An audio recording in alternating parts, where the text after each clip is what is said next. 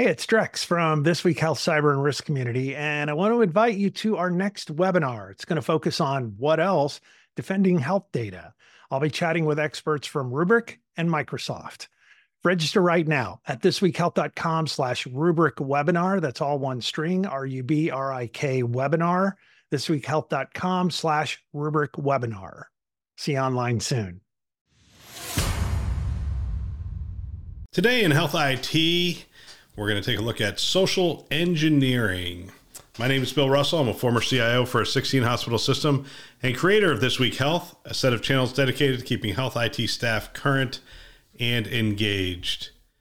We want to thank our show sponsors who are investing in developing the next generation of health leaders Gordian Dynamics, Quil Health, Tausight, Nuance, Canon Medical, and Current Health. Check them out at thisweekhealth.com slash today.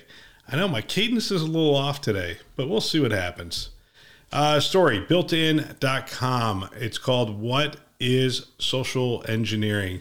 A look into the sophisticated world of psychological cybercrime. I just got off the line with Drex and we talked about this. It will be on the Newsday show a week from Monday. But I like the story and I thought I would share it with you.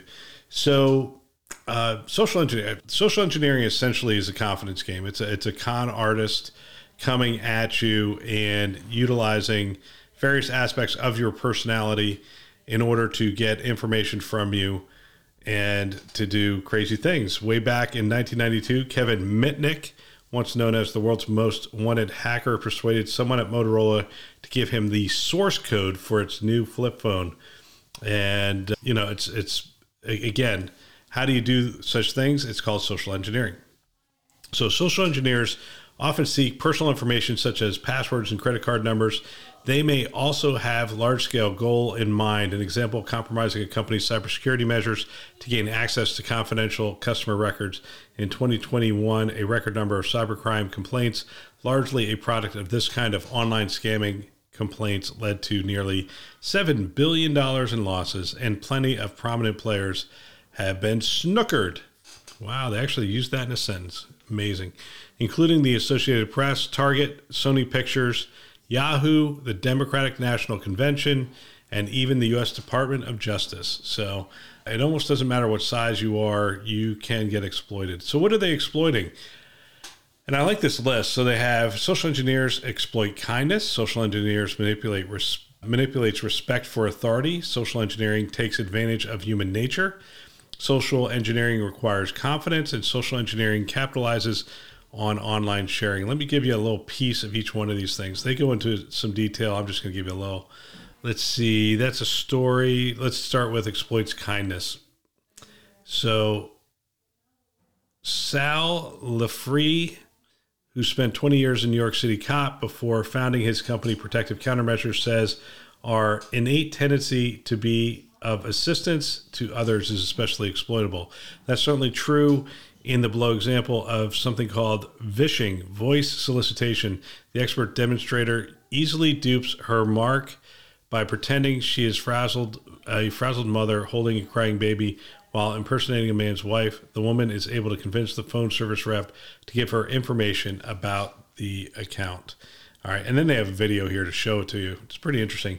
Social engineering manipulates respect for authority, while some of these attacks employ demands whereby the target is strong armed into capitulating. An authority attack can be trickier to pull off. Trave Harmon, founder of, and CEO of Triton Technologies, says that has a lot to do with upbringing. If you were taught that people in author- authoritative positions were perceived ones, even perceived ones, are to be trusted, all of a sudden an email from an admin at Microsoft that says, We found a virus on your computer seems credible.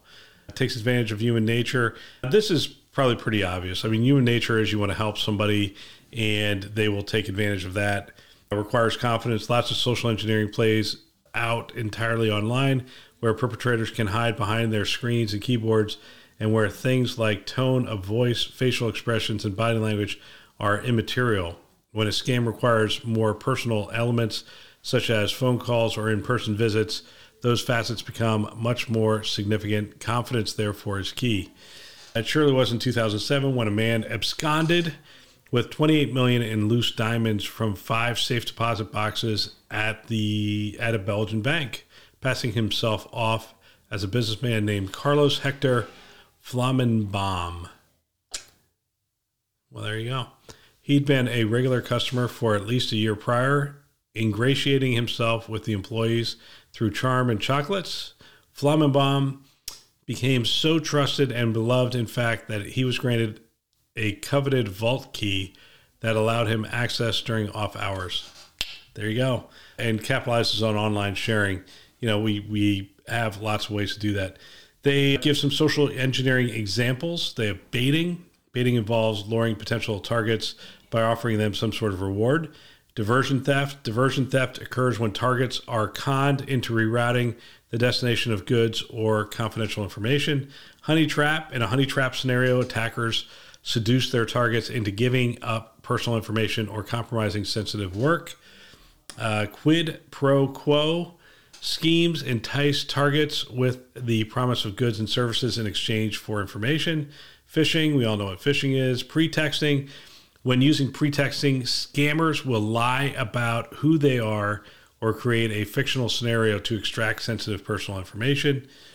Rogue rogue attacks trick targets into buying fake and malicious security software that deploys ransomware.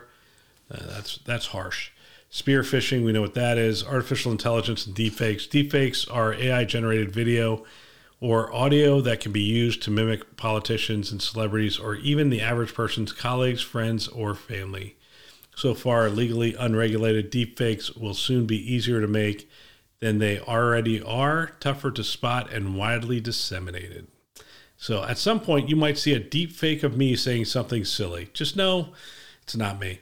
Or you can just send me an email and uh, I'll tell you whether it was me or not. How can you protect yourself from social engineering? There's no single solution, but there are ways to more consistently mitigate the ill effects of social engineering in many forms. Harmon's tack is to remove the weak link, meaning humans. Wow. His company says it's true, but it's just a wow factor. His company, he says, uses physical fail safes that include multi factor authentication. That makes sense. One more element, elemental level Harmon's directive is this change your mentality. Learn not to trust, whether it's a critical email from seemingly familiar source, a call from the IRS threatening punishment for non payment, or back taxes, or audio video of a public figure saying something that doesn't really jibe with past statements. Various companies offer fee based antisocial engineering training online. One of the most prominent, KnowBe4, goes beyond warnings and words to feature unlimited simulated social engineering attacks through email, phone, and text. Interesting. We do that. We do that online, but or we do that within our health systems. But now you can do it personally. Anyway, social engineering. Social engineering is still a significant source of a majority of attacks. You know, usually I do a so what on these things, but this one is just more educational. It was, it was interesting to talk to Drex about it. I think the so what is going to be that these attacks are sophisticated, are they are fairly sophisticated now. They're going to get more sophisticated as we move forward, and we are going to have to keep upping our game, keep learning, keep training our end users and our hospital systems to know these fakes, and then we're going to have to protect them and just expect a certain amount of them to fall prey to those attacks and be able to protect them when it, that does happen. So that's my so what on that. And that's all for today. If you know of someone that might benefit from our channel, please forward them a note. They can subscribe on our website, thisweekhealth.com, or wherever you listen to podcasts Apple, Google, Overcast, Spotify, Stitcher. You get the picture. We are everywhere. We want to thank our channel sponsors who are investing in our mission to develop the next generation of health leaders Gordian Dynamics, Quil Health, Tausight, Nuance, Canon Medical, and Current Health. Check them out at thisweekhealth.com slash today. Thanks for listening. That's all for now.